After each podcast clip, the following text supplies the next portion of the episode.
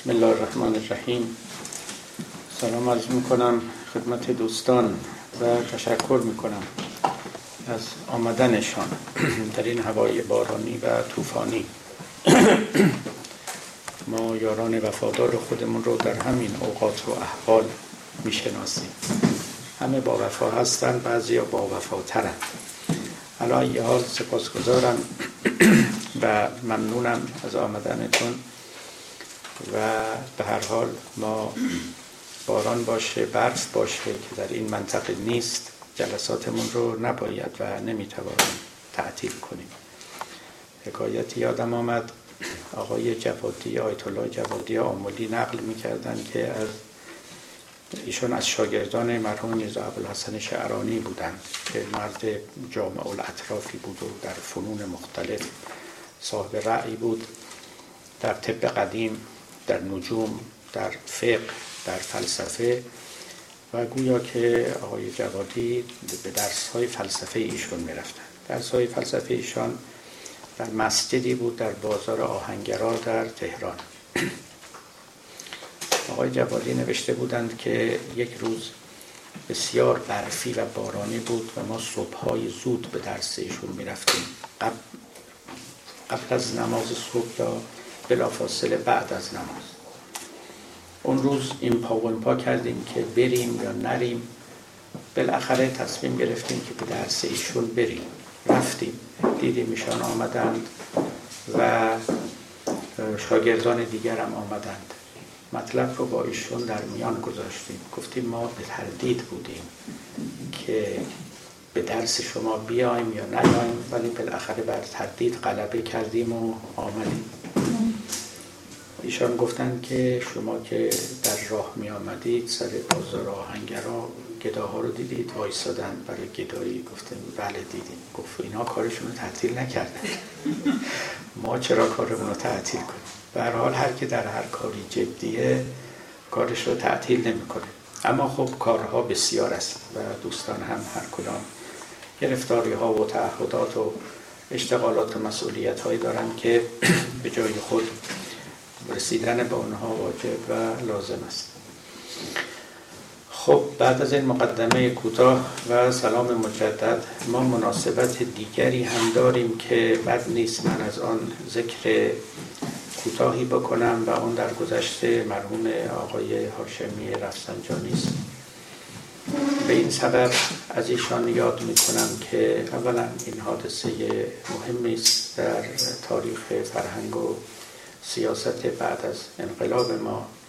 نزدیکترین فرد به آیت الله خمینی و به رهبر فقید انقلاب ایشان بود و در گذشتشان هم لاجرم پیامدهایی دارد که به تدریج آشکار خواهد شد. من البته شخصا مدت هاست که پام را از گلیم سیاست بیرون آوردم و جز در موارد نادری که حاجت به توصیه‌ای باشه یا انتقادی یا اتابی یا پیشنهادی چیزی می نویسم و چیزی می گویم و بیشتر از آن به کارهای عمیقتر فرهنگی مایلم که اشتغال بورزم. اما نکته ای در این مسئله هست که وفات ایشان رو با بحث های ما هم گره می‌زند و بد نیست که به اون بپردازیم نکته اول این است که مرحوم آقای هاشمی از مبارزین قبل از انقلاب بود و من به همه مبارزان قبل از انقلاب شدیدا احترام می‌گذارم. اون موقع سفره پهن نشده بود و امید پیروزی هم نبود. و حقیقتا جز زندان و زجر و زنجیر و شکنجه چیزی انتظار مبارزان رو نمی کشید آقای منتظری همینطور بودن آقای هاشمی همینطور بود و دیگران به درجات. اتفاقا دو تن از مبارزان قبل از انقلاب که تحت شکنجه های شدید رفتند یکی مرحوم آیت الله منتظری بود و دیگری شخص آقای هاشمی. و آقای بهشتی زندانی نرفت مرحوم متحری چند روز زندان بیشتر نبود مرحوم باهونش زندان نرفت و خود آیت الله خمینی هم زندان خیلی بی مسئله ای داشت و به مدت کوتاهی و بیرون آمد و اینها اونچنان که دیگران زجر کشیدن زجر نکشیدن. حتی خود شخص آقای خامنی هم مدت کوتاهی در زندان بود. و از اون سختگیری ها در مورد او خبری نبود. ولی این دو نفر البته مشمول عنایات ویژه ساواک بودن و به دلیل نوع فعالیت هاشون و نوع تأثیر گذاری سختی های فراوان کشیدن. اهل گذشت در زندگی بودند و همه کسانی که اهل گذشتند اینها رو باید احترام گذاشت. مرحوم مهندس بازرگان یکی از دلایلی که در چشم بنده فوق العاده محترم است علاوه بر سایر شعونات ایشون همین مطلب است که قبل از انقلاب بالاخره از استادی دانشگاه گذشت از ریاست دانشکده فنی گذشت از رفاه خودش گذشت و از بسی چیزهای دیگر. سالهای سال تو زندان برازجان بود که همین حالا تو شهر برازجان همین حالا هم زندگی کردن سخته. حساب کنید که 60 سال پیش کسی در زندان برازجان هشت سال رو به سر بیاورد. به حال دوران مشکلی بود. دورانی بود که فقط کسانی که اهل گذشت بودن اهل فداکاری بودن می توانستن پا به میدان بگذارن و چیزی جز آرمانشون اونها رو به این کارها وادار نمی‌کرد و از این حیث مستوجب همه گونه حرمت نهادنن. خب انقلابی شد و این انقلاب به هر حال گرچه که خواستاران بسیار داشت مبارزان بسیار داشت چپی ها بودن راستی ها بودن کمونیست ها بودن روحانیون بودن روشنفکران بودن جبهه ملی بود این بود اون بود فراوان بود و همشون در یه نفی شرکت داشتن و اون کنار زدن رژیم شاهنشاهی بود. اما اون کسانی که دست بالا رو داشتن روحانیون بودن و در صدرشون آیت الله خمینی که پیروز شدن. روحانیت تا قبل از انقلاب یک سفره نینداخته بود. یک دیکته ننوشته بود. و لذا چندان معلوم نبود که در درون او چیست و این دیکته اگر نوشته شود چه غلطهایی پیدا خواهد شد. این سفره اگر گسترده شود چه غذاهای مفید یا زهرالودی بر سر آن نهاده خواهد شد. بخش بسیاری از احترام روحانیون قبل از انقلاب منوط به همین بود که سفره نینداخته بود و دیکته نانوشته بود. مردمان تلقی از این روحانیت این سنف و این قشر داشتن تصوراتی تخیلاتی در مورد اونها داشتن و اولا روحانیت هنوز هم این چنین است بسیار رازدار سرپوش هست و نمی‌گذارد که غیر روحانیان به درون اونها راه بیابند و یک افسونی به دور خود دمیده است که دیگران رو تا حدودی با فاصله از آنها نگه می‌دارد. و ثانیا چنین وانمود شده بود که گویی که روحانیت و قوم و حوزه نجف و مشهد و قوم اینها گویی که عرش الهی است و ملائکه در اونجا نشستن. همه پاکانن همه پارسایانن همه دانایانن و اگر من و حجاب از روی اینها برداشته شود و اینا آزادی پیدا بکنن اونگاه چه خواهد شد؟ و این چنین بود که دل در بسته بودن در این مجموعه. با همه این احوال واقعا اطرافیان آیت الله خمینی و من را از ابتدای انقلاب متوجه شدم. پنج شیش نفر بیشتر نبودن که دل به راه او بسته بودن و او رو حقیقتا قبول داشتن پنج تا روحانی که همه می‌شناسیم اولیش همین آقای هاشمی و دیگری بهشتی و دیگری با هنر و و خامنه ای و متحری و همینا بودن. بیشتر طالقانی حتی برای خودش شخص مستقلی بود. بقیه بالک و بدنه روحانیت اصلا توی ماجراها نبود. به جبر و اکراه اونها رو دنبال خودشون میکشیدن و اونها هم گاهی اعلامیه امضا می‌کردن و امضا نمی‌کردن و امثال اینها. اونایی که حقیقتا در صدر بودن و سمت پیشوایی بر دیگران داشتن و دیگران هم چشم به دست اونها داشتن. بعد از انقلاب هم در درجه اول همین ها حواریون بودن که دور آقای خمینی جمع شدن اینا بودن. اینا هم یه افکار نیمه مترقی داشتن. یعنی می‌خواستن تحولی هم در مملکت ایجاد کنن. اما البته انبان تئوریکشون خالی بود. یک مشت آرمان داشتن و تصور خیلی بسیط و ساده از کشورداری داشتن و گمان می‌کردن که همه چیز وجود داره در کشور. و شاه و شاهزاده ها و شاپورا و اینا جلو اینا رو گرفتن. اینها رو که کنار بزنن دیگه ارزاق فراوان میشه آب به همه می‌رسه الکتریسته به همه می‌رسه کشور آباد میشه گلستان میشه. فقط این ظالمان رو باید دور کنن. اما حقیقتا به قول حافظ چو عاشق می شدم گفتم که بردم گوهر مقصود ندانستم که این دریا چه موج خونفشان دارد. خب اینها که آمدند و بر سریر حکومت نشستن به تدریج این مطالب رو کشف کردن اما دیگه فرصت بازآموزی نبود. چیزی هم که خب دیده بودن حکومت شاه بود حکومت رضا شاه بود و حقیقتا در دلشون این بود که یک بنولنت دیکتاتور یعنی یک دیکتاتور عادل خوش نیت کافی است که مملکت رو بگرداند و اداره بکند. و دموکراسی و اینجور چیزها هم لاکشریه حرفای لوکسه و فعلا ضرورتی نداره. در صدرشون خود آقای خمینی این اطرافیان هم همینطور. حالا آقای بهشتی اینا مدتی در آلمان به سر برده بودن یک احوا و اندیشه هایی داشتن.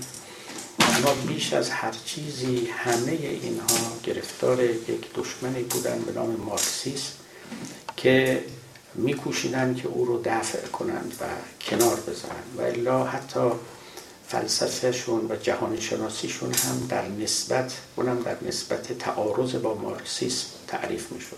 آقای متحری عمری رو گذاشته بود روی مطالعه مارکسیسم و رد او. من می‌دانم که خود مرحوم آقای بهشتی کلاس هایی داشت با بعضی ها که در اون کلاس ها کاپیتال مارکس میخوندن یا بعضی از متون هگل رو میخوندن.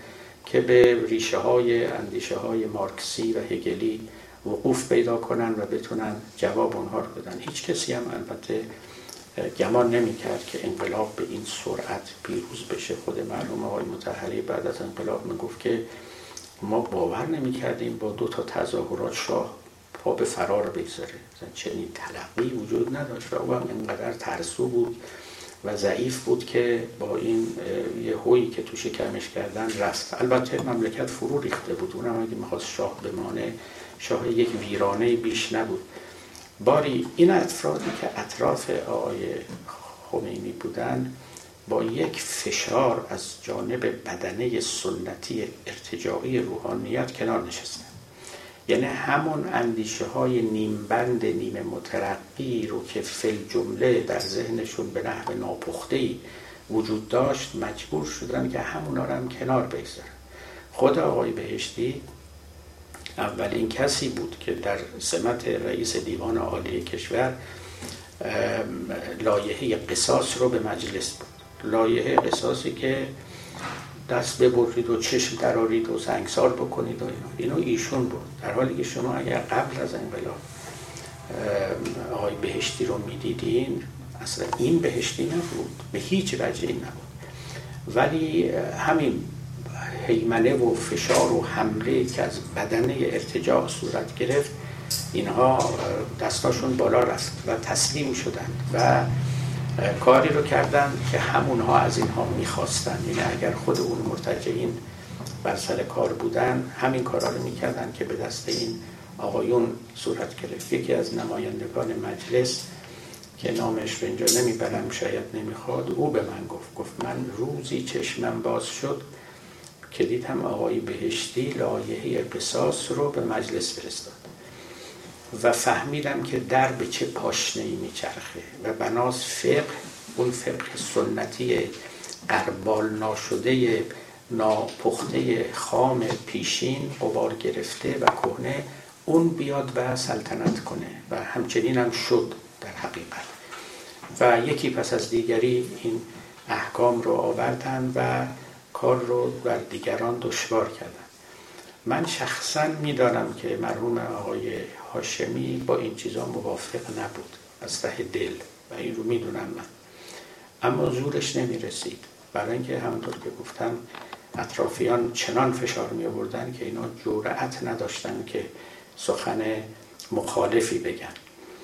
چند جا اینها آشکار شد. یک جا وقتی که ما یعنی من و دیگر اعضای ستاد انقلاب فرهنگی رفته بودیم پیش آقای خمینی و ایشون به ما گفت که برای علوم انسانی باید برید به قوم و نزد علما و از اونها بخواهید که در این کار نظارت کنند نظر بدهند و کتاب های علوم انسانی با نظر و نظارت اونها تدوین شود و امثال ما هم بلند شدیم رفتیم قوم و در قوم تشکلی نبود غیر از جامعه مدرسین که یک دوبارم با اونا نشستیم و حرفهای عجیب و غریبی می زدن و می‌گفتن که کتاب های دینی رو شما بنویسین به ما می‌گفتن.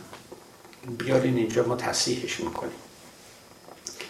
که من یادمه در مقابل این حرف یاوه آقای مکارم شیرازی که در همون مدرسین بود اون موقع و هنوز آیت الله عضو نشده بود برگشت و گفت آها بالاخره کتاب طبی رو طبیب می نویسه کتاب دینی رو عالم دین می نویسه به یکی دیگه نمیگن برو کتاب طبی بنویس بعد بیا پیش ما که طبیبیم تا ما تصحیحش کنیم. این چه معنا داره؟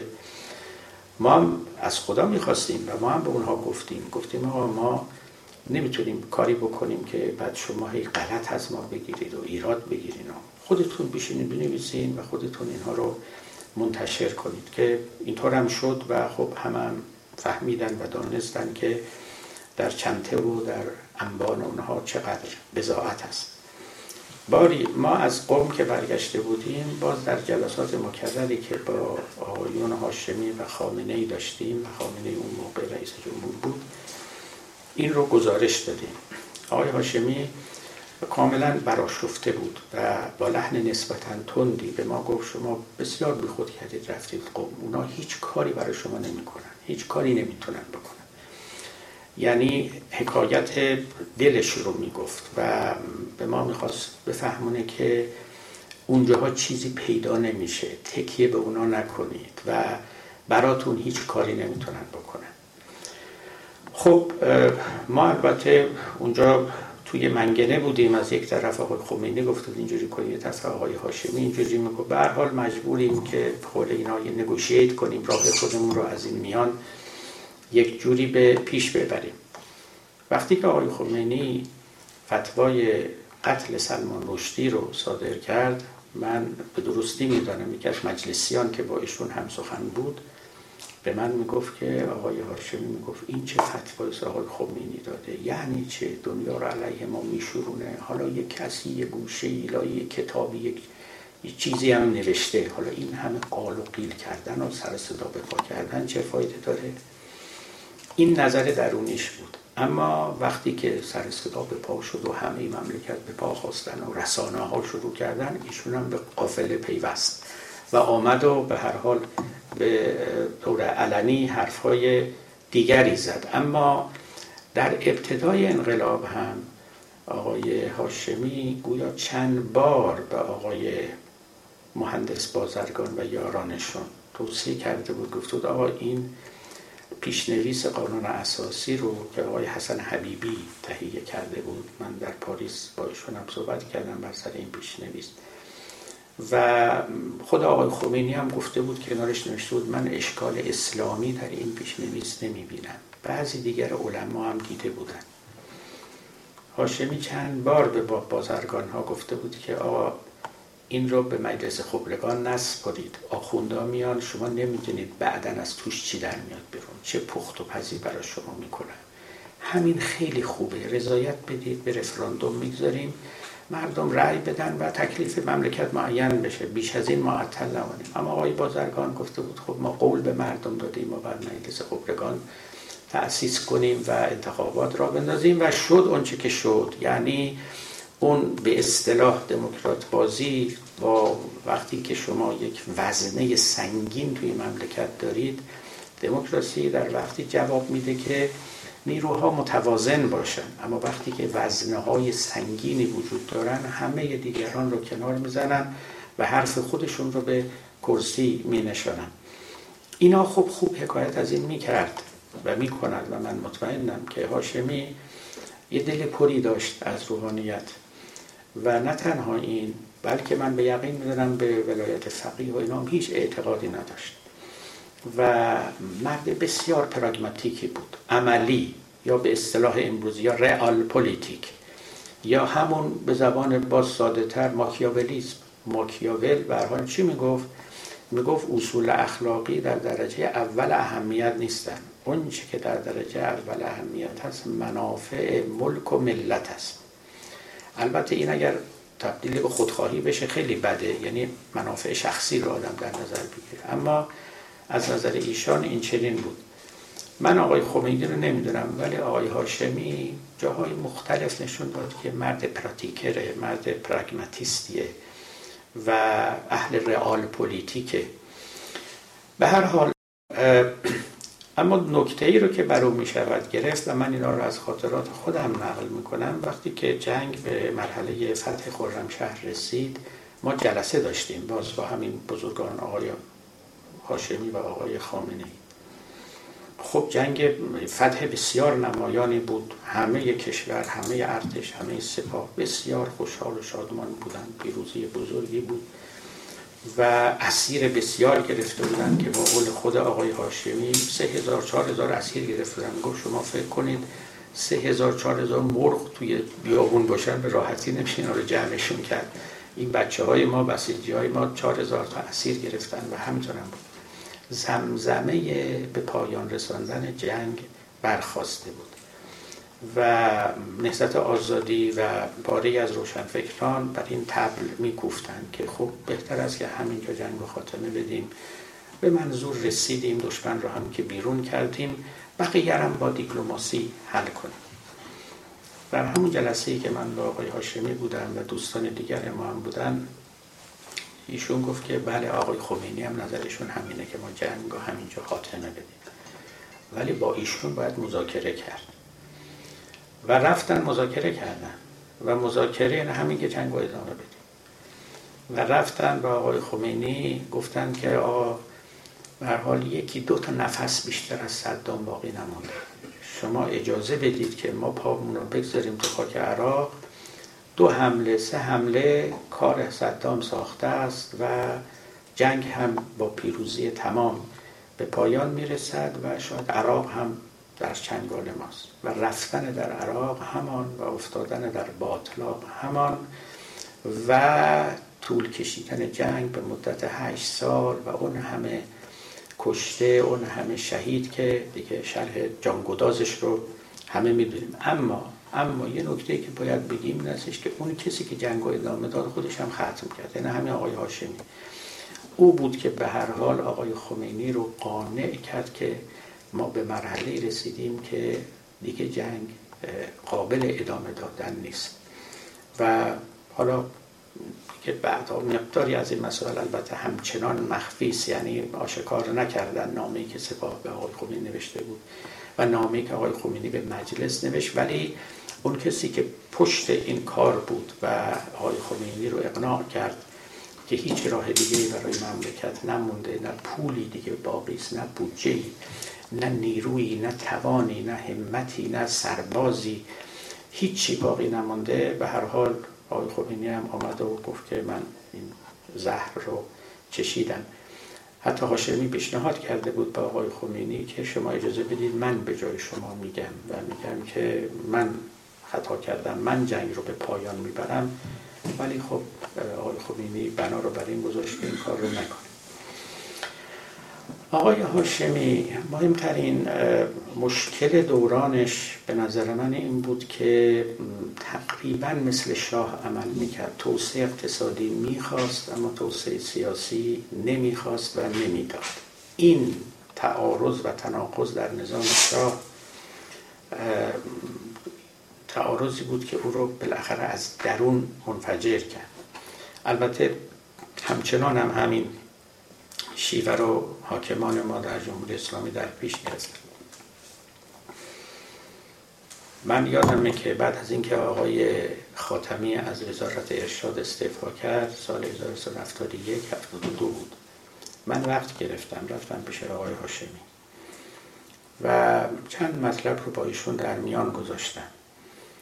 یکیش اینکه شما به مسائل فرهنگی کشور نمی‌پردازید و همش دنبال توسعه و جاده سازی و غیره هستید و دوم اینکه شما چرا حمایت کافی از آقای خاتمی نکردید. چون خاتمی حقیقتا در مقابل قوقایی که برآورده بودن به حال به زانو درآمد و مجبور شد که از وزارت ارشاد استعفا کنه ما خب قبل از استعفایشون جلسات بسیار با آقای خاتمی داشتیم در وزارت ارشاد و حقیقتا کارهای نیکویی می‌کرد و چند تا فرهنگ شناس در کنار دستش بودن می‌فهمید راجع به کتاب چه کنه راجع به رسانه چه کنه راجع به مجلات چه کار بکنه راجع به فرهنگ عمومی و امثال اینها. خب کسانی رو که شوندن به مجلس استیزاه کردن چنین چنان و بالاخره نهایتا به استعفای آقای خاتمی ختم شد. همین رو هم من با ایشون در میان گذاشتم. گفت نه من حرفامو با آقای خاتمی زدم. ایشون بهشون گفتم چه بکنه چه نکنه توضیح بیشتری نداد. در مورد مسائل فرهنگی هم یه مقداری گوش کرد و بعد یه عکس آقای خامنه اونجا آویزون بود سرش رو بلند کرد و اشاره به اون عکس کرد من گفت امور فرهنگی کشور متولی دیگری داره. من نیستم و از من شما این توقع نداشته باشید. و وقتی که من مملکت رو تحویل گرفتم یعنی بعد از جنگ مملکت یه ویرانه بود و راست می‌گفت. و هیچی نمونده بود. نه کارخونه ای نه بودجه نه راهی نه آبادی. و من باید اقدام می‌کردم که مملکت رو از توی اون ورته و اون منجلا بیرون بیارم. لذا من فرصت پرداختن به هیچ چیز دیگری من جمله فرهنگ رو نداشتم. به علاوه که کسی دیگری هست که خودش رو متولی و متصدی این امر می‌دونه و مجالی هم برای من باقی نمی‌گذاره. بعد از اون گفتگوی ما هم ایشون در هفته بعد در نماز جمعه آمد و یه چهار پنج جمله راجع به فرهنگ و اهمیت فرهنگ و در اسلام و علم و اینها گفت و بعد قصه به همونجا ختم شد. بعد دوباره رفت سراغ کار خودش.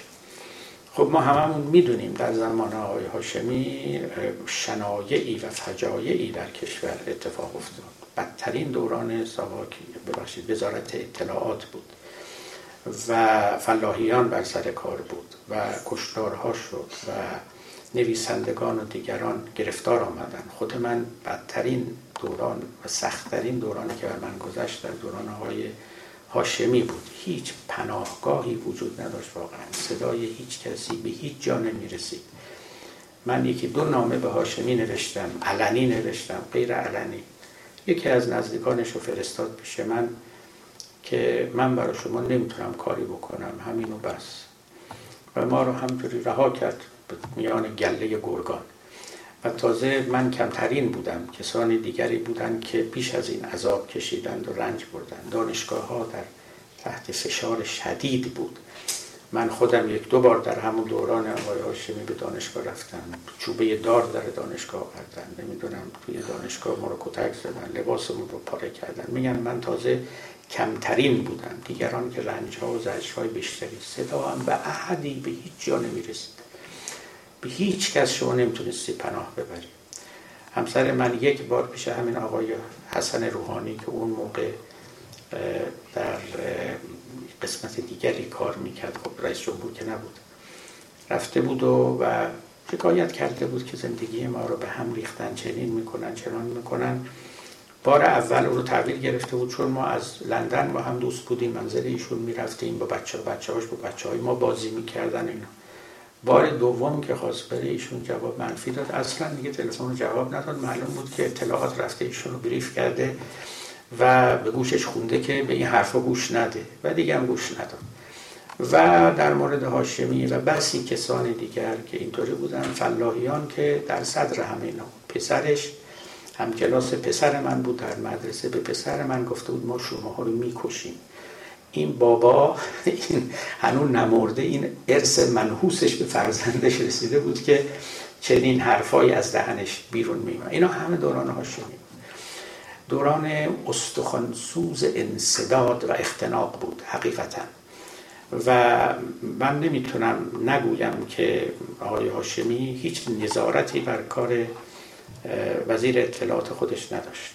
و او رو کاملا مطلق الانان و مبسوط الید نهاده بود که هر غلطی می‌خواد بکنه بکنه. آقای بهنود خودش به من می‌گفت بعد از آقای مسعود بهنود را از می‌کنم بعد از انتخابات آقای خاتمی که قدری گشایشی در مملکت شد و اون انصداد کمتر شد و دختر آقای هاشمی خانم فائزه هاشمی روزنامه به نام روزنامه زن دایر کرد که نسبتا روزنامه خوب و پیشروی بود.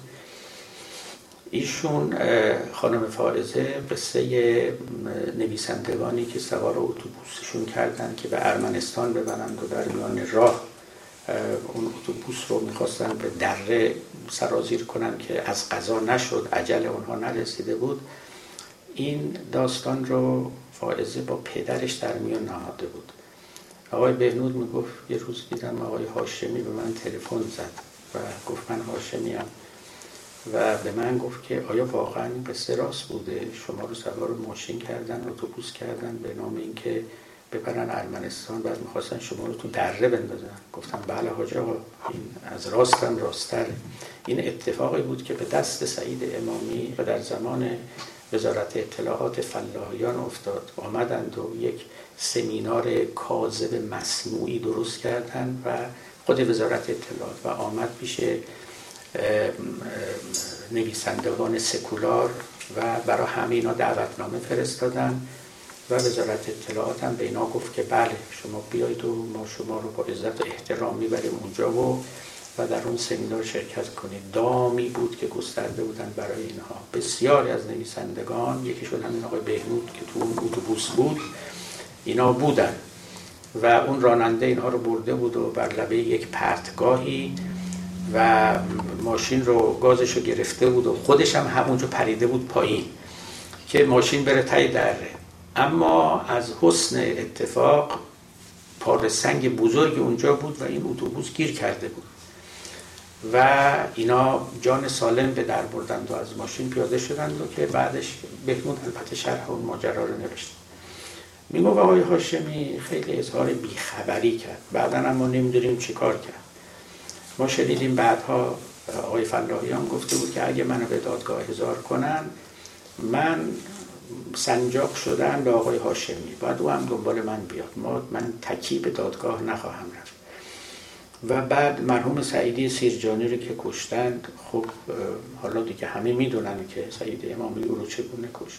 یکی از وزرای کابینه هاشمی به من می‌گفت که آقای هاشمی یه روز آمد در کابینه و گفت بله دیروز سعیدی سیرجانی هم توی زندان از دنیا رفته و حالا منتظر باشید که قوقا پا کنند و بگن که حکومت و رژیم او رو کشته و امثال اینها.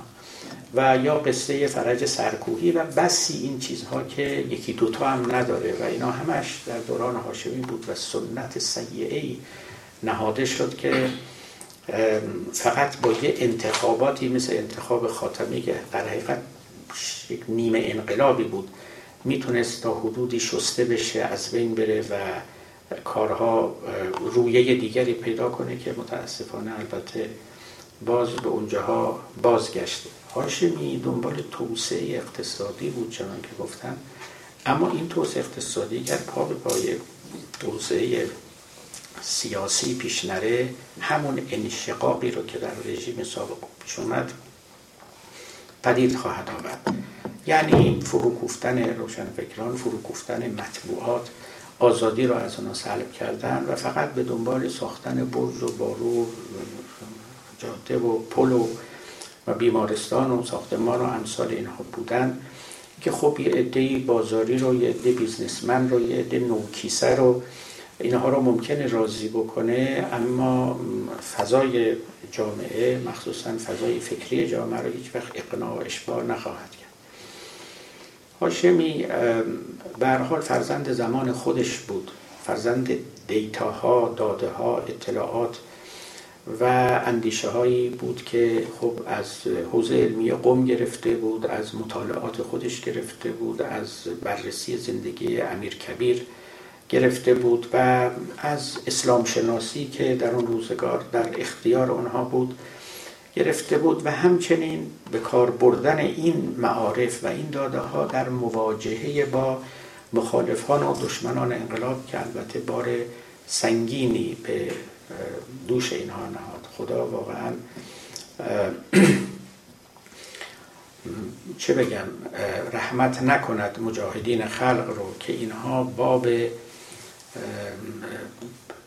حمله به دیگران و فتح باب خشونت رو سنت نهادن و قبح خشونت رو در کشور ریختن. و بنابراین حکومت هم مجبور شد که در مقابل اونها خشونت به خرج بده. جنگ هم پدید آمد و اصلا احوال و مسائل چنان در هم پیچیده شد که دیگه اونچه که به نام انقلاب و آرا و آرمان های انقلاب بود چنان پشت پرده رفت و ناپدید شد که امروز باید با میکروسکوپ دنبال اونها رفت و اونها رو پیدا کرد. به تدریج که سن هاشمی بالا رفت. به تدریج که بعضی بلاها سر خودش اومد. یعنی در انتخاباتی که فهمید و به زبان آورد که تقلبی صورت گرفته. گویا که تازه چشمش باز شد. این وقتی که این کارد انقدر در بدن این ملت فرو رفت که اون نوک کارد به پهلوی او هم رفت. تازه فهمید که چه خبره تو مملکت چه میگذره و مردم از چه مینالند. این چنین بود که تا حدودی خب به این طرف حرکت کرد. خطبه های نماز جمعه بعد از سال 88 او نیکو بود و پس از آن هم که دیگه در نماز جمعه شرکت نکرد و در اونجا سراحتا گفت که کار خوبی حکومت با مردم نکرده است. دستگیر شدگان رو باید همه آزاد کنند و محصولین رو باید از حصر بیرون بیاورند و در واقع وسیعت نامه ای بود که از خودش به جا نهاد. باری برای همه ما عبرت است از چند جهت. یکی اینکه چگونه آرمانهای نیک می توانند در عمل جواب بد بدن. چگونه می شود که شما یک بنایی رو بکنید که بنا رو با خشت های خوب ابتدا بالا ببرید اما نهایتا این بنا بر سر شما خراب بشه یا بر سر دیگران خراب بشه؟ من از پوپر همیشه این رو به یاد دارم که می‌گفت در تبابت و در سیاست هر کس وعده زیاد بدهد شارلاتان است. و این خیلی نکته مهم نیست واقعا چه در تبابت و چه در سیاست. هر کس وعده زیاد بده شارلاتان.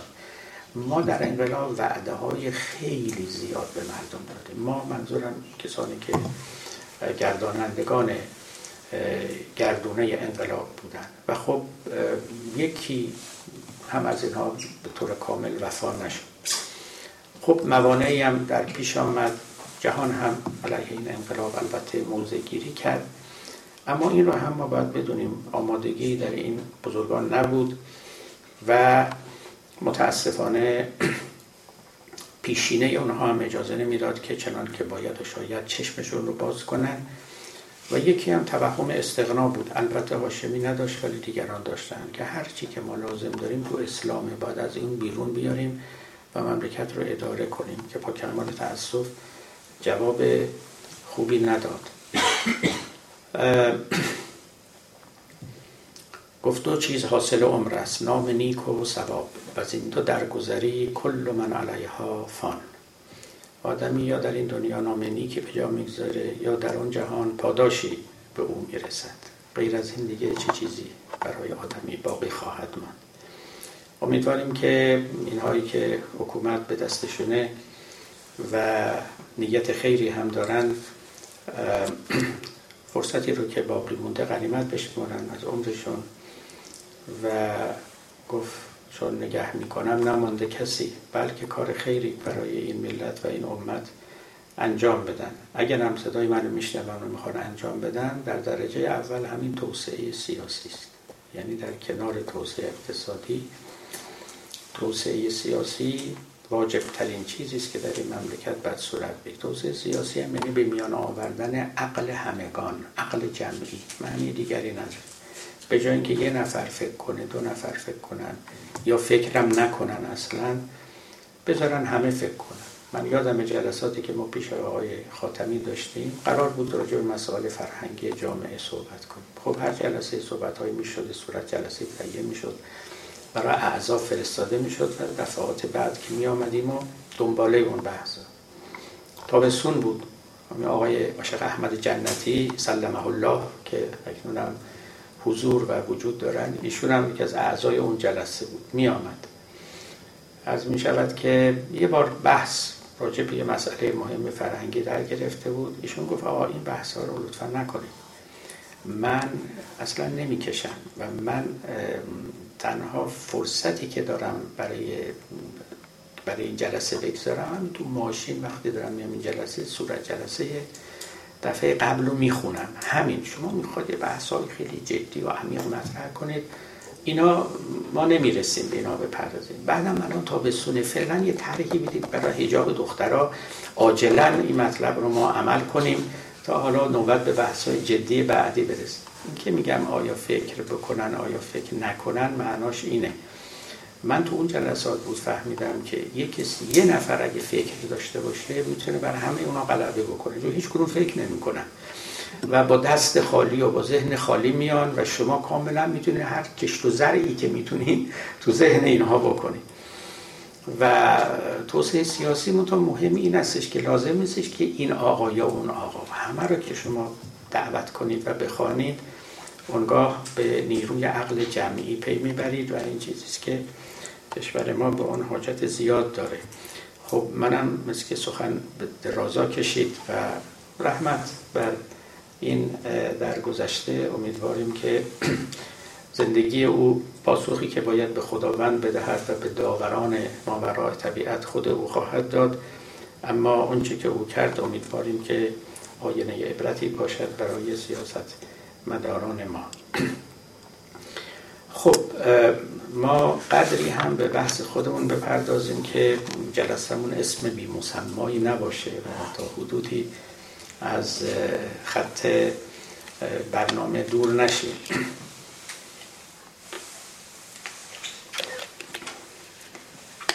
به علم رسیده بودیم و اینکه علم مهمترین بازیگر دوران مدرنیت است و مهمترین تجلیگاه عقل مدرن است. خدمت شما عرض کردم که خب مدرنیته یعنی به عرصه آمدن عقل مدرن. و عقل مدرن را از روی محصولات این عقل می‌توان شناخت. به گمان منفر بهترین برراترین و مهمترین محصول عقل مدرن همین علم تجربی مدرن است. حتی نه فلسفه مدرن نه هنر مدرن. همه اونا هم هست و همه اونا هم جایگاه رفیعی دارند. اما اونی که جهان رو ساخته یا جهان رو ویران کرده همه عقول رو شکل داده همین علم است. چرا؟ به سبب اینکه اولا این علم با صنعت پیوند بسیار وسیق و عمیق داره. و از علم به صنعت می‌رسد از صنعت به علم می‌رسد و این دوتا همکاری خیلی نزدیک و تنگاتنگ دارن. و دوم اینکه آنچه که عموم مردم در مدارس و در دانشگاه ها آموزند همین علم جدید است. کمتر کسی فلسفه جدید می‌خواند. حالا چه فلسفه جدید باشه چه فلسفه قدیم باشه. میان ما اینجا الحمدلله عالمان و متخصصان کم نیستند همه به هر حال فرهیختگان و فارغ و تحصیلان رشته های علمی جدیدن. نوادری دنبال مباحث فلسفی میرن و غیره.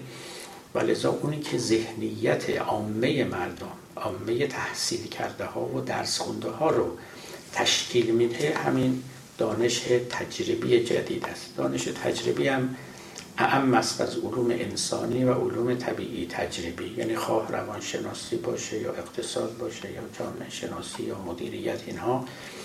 و یا هم اون طرف علومی مثل بیولوژی و ژنتیک و کمیستری و بایوکمیستری و فیزیک و و البته ریاضیات که جزو علوم تجربی نیست اما همه این علوم به اون احتیاج دارن. اینا ذهنیت انسان جدید رو ساخته که خب بسیار متفاوت است با ذهنیت انسان قدیم.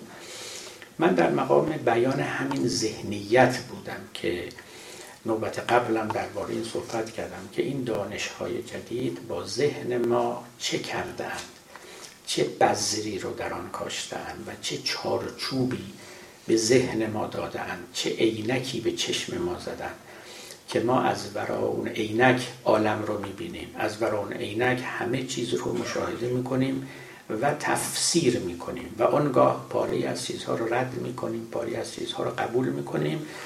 اونچه که داوری علمی شمرده می شود و اونچه که جهانبینی علمی شمرده می شود اینا چیزهایی است که من مایل بودم دربارش صحبت کنم. نوبت گذشته نکته رو که خدمت شما عرض کردم این بود که علم که گذشتگان علم تجربی گذشتگان به او طبیعیات می‌گفتن هنوزم بعضی جاها نچرال فلسفی مثلا دپارتمنت آف نچرال فلسفی یعنی دپارتمان فیزیک هنوزم اصطلاحات قدیمی رو به کار می‌برن حقیقتا علم جدید طبیعیات نیست یعنی به طبیعت اشیا به ماهیتشون به خواص ذاتیشون هیچ کاری نداره. و چنان که گفتم بیشتر قصریات است. قصر با قاف و سین یعنی جبریات یعنی اموری که ضد تبایع هستند و قانون ها اونچه که ما قانون علمی مینامیم همه قوانینی که به ما و به شما می‌گویند که چگونه پدیده ها رو در بند کنیم در مهار بگذاریم و زیر کنترل و ضبط خودمون بگیریم. این ماهیت علم جدید است. و به همین دلیل هم چنان که گفتم با صنعت پیوند بسیار تنگ و تنگ داره. چون صنعت ترجمان عملی علم است. یعنی اون چرا که علم میگه اون نوع قید و بند و زنجیری که بر دست و پای طبیعت هست این رو صنعت می‌گیره و استفاده می‌کنه. و چنان که قبلا هم عرض کردم صنعت یک طبیعتی موازی با طبیعت خداداد ساخته است.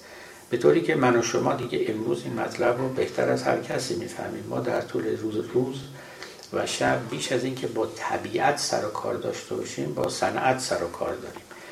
یعنی همه چیز زندگی ما در او در پیچیده است و از او دیگه فرار هم نمی‌تونیم بکنیم. یک طبیعت دیگری ساخته و این همونی است که ذهن ما رو هم اشغال کرده. خب چند تا مطلب در اینجا باید گفته بشه. یکی این که علم در ابتدای پدید آمدنش در ابتدای فربه شدن و رویدنش که قرن 16 هم باشه اولین شاخ به شاخ شدن و درگیریش با کتاب مقدس بود. یعنی علم در اون روزگار از زمان گالیله و کوپرنیکوس و کپلر و بعدها مثلا نیوتون بوفون و لایل داروین و دیگران. آنچه که اهمیت داشت و خیلی چشمگیر بود این بود که رو در روی کتاب مقدس ایستاده بود. رو در روی خدا ایستاده بود. به همین سبب هم خیلی ها بودن در اون دوران که خدا پرست بودن و خودشون رو دئیست میخواندند. یعنی خدایی که خدای کتاب های مقدس نیست. خدایی که پیامبران رو نفرستاده. اما خداست. خالق جهان است. و علم با اونها بیشتر در افتاد. با محتوای کتاب مقدس که همه شما آگاهی دارید و کتاب ها کتاب ها در این باب نوشته شده است. توده های بزرگی از مقالات و کتاب ها در باب این conflict of science and religion که این conflict of science and religion religion در اینجا یعنی scriptures یعنی کتاب مقدس به اصطلاح. و در اون مایه این کتاب ها خب شرحی که در این کتاب هست راجع به آفرینش دریاها آفرینش کوه ها آفرینش زمین آفرینش جانوران و غیره و غیره اینا همش به نحوی است که با یافته های علم مدرن سازگار نیست. رفته رفته علم پاش رو فراتر نهاد. علم که البته نه عالمان اونم نه همه عالمان تعداد زیادی از عالمان. پاشون رو فراتر نهادن و گفتن که های علمی حتی جا رو بر خداوند هم تنگ می‌کنه. و به تعبیر دیگه ما حاجتی به خداوند نداریم. حاجتی به فرض وجود کسی به نام خداوند نداریم. دیگه این مسئله تقابل و تنازع با کتاب مقدس نبود. حتی با خدای بیرون کتاب مقدس هم علم در افتاد عالمان در افتادن و اظهار بینیازی کردن از او. شما می‌دونید که یکی از نکته های خیلی مهم در مکانیک نیوتونی این بود که مکانیک نیوتونی گرچه که بسیار نیرومند بود و همه رو به اجاب و شگفتی وادار کرده بود اما نقایصی هم داشت. و این نقایصش این بود که حرکت بعضی از سیارات رو به خوبی تبیین نمی کرد. و چون هنوز مفهوم انرژی هم در زمان نیوتن مطرح نبود یکی دو قرن بعد بود که مفهوم انرژی پدید آمد. در زمان او مفهوم نیرو بود هنوز. اینکه منظومه شمسی چگونه می‌تواند پایدار بماند؟ علا رقم اینکه قرنها و قرنها و میلیونها سال اینها گشتن و اینکه چرا این سیارات بر هم نمی افتند و این منظومه به هم نمی‌خوره نظام نیوتونی پاسخ علمی یعنی مکانیکی که مبتنی بر نیروشناسی نیوتونی باشه برای این پاسخی نداشت. درست شبیه این که مثلا کسی بپرسه که این ساختمون مثلا پنج هزار سال برپاست چرا فرو نمیریزه؟ خب شما باید بتونید توضیح بدید که این چجوری ساخته شده که فرو نمیریزه. عین این سوال رو راجع منظومه شمسی از نیوتون می‌کردن و ایشون جوابی نداشت. جوابی که نداشت یک فرضی کرد و اون گفتش که تنها جوابی که من دارم این است که خداوند هر چندگاه میاد و در این دستگاه نیروی منظوم شمسی میدمد و نیروی تازه به او می‌دهد تا اینکه سر پا بماند. در غیر این صورت این منظومه فرو خواهد باشید دقیقا. این سخن آقای نیوتون بود. در تاریخ علم شما میاد پایین تر تا می‌رسید به آقای لاپلاس. که از بزرگترین استرونومرهای فرانسوی بود. در زمان ناپلئون. ایشون یک کتاب خیلی مهمی نوشت به نام مکانیک سلست یعنی مکانیک سماوات یا اجرام سماوی. و این کتاب رو خب به رسم معهود هدیه کرد به ناپلئون.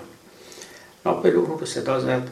خب ناپلئون که عالم نبود مکانیکدان نبود ولی به او گفته بودند که در کتاب آقای لاپلاس هیچ ذکری و نامی از خداوند نرفته است.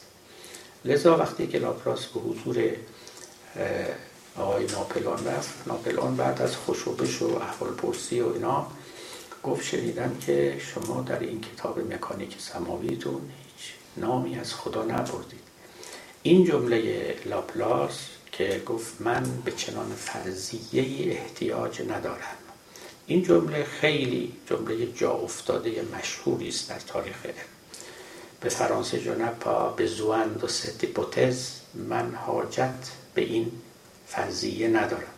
یعنی خدا اولا تبدیل شد به یه فرضیه ثانیا فرضیه ای که علم به او احتیاجی هم نداره. بدون اون فرضیه می‌تونه کار خودش رو صورت بده.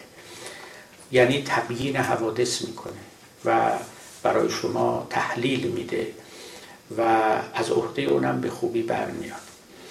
لذا علم در واقع یا بگم عالمان مدعی کار رو به اینجا رساندن که کتاب مقدس که هیچ خدا هم باید از صحنه بیرون برود و ما با تبیین های علمی با قوانین علمی همه حوادث رو می‌تونیم تبیین کنیم اگر نه همه رو امروز به تدریج این یه مطلب بود که اتفاق افتاد. مطلب مهم دیگری که اتفاق افتاد که از چشم ما نباید بیرون بماند داروین بود.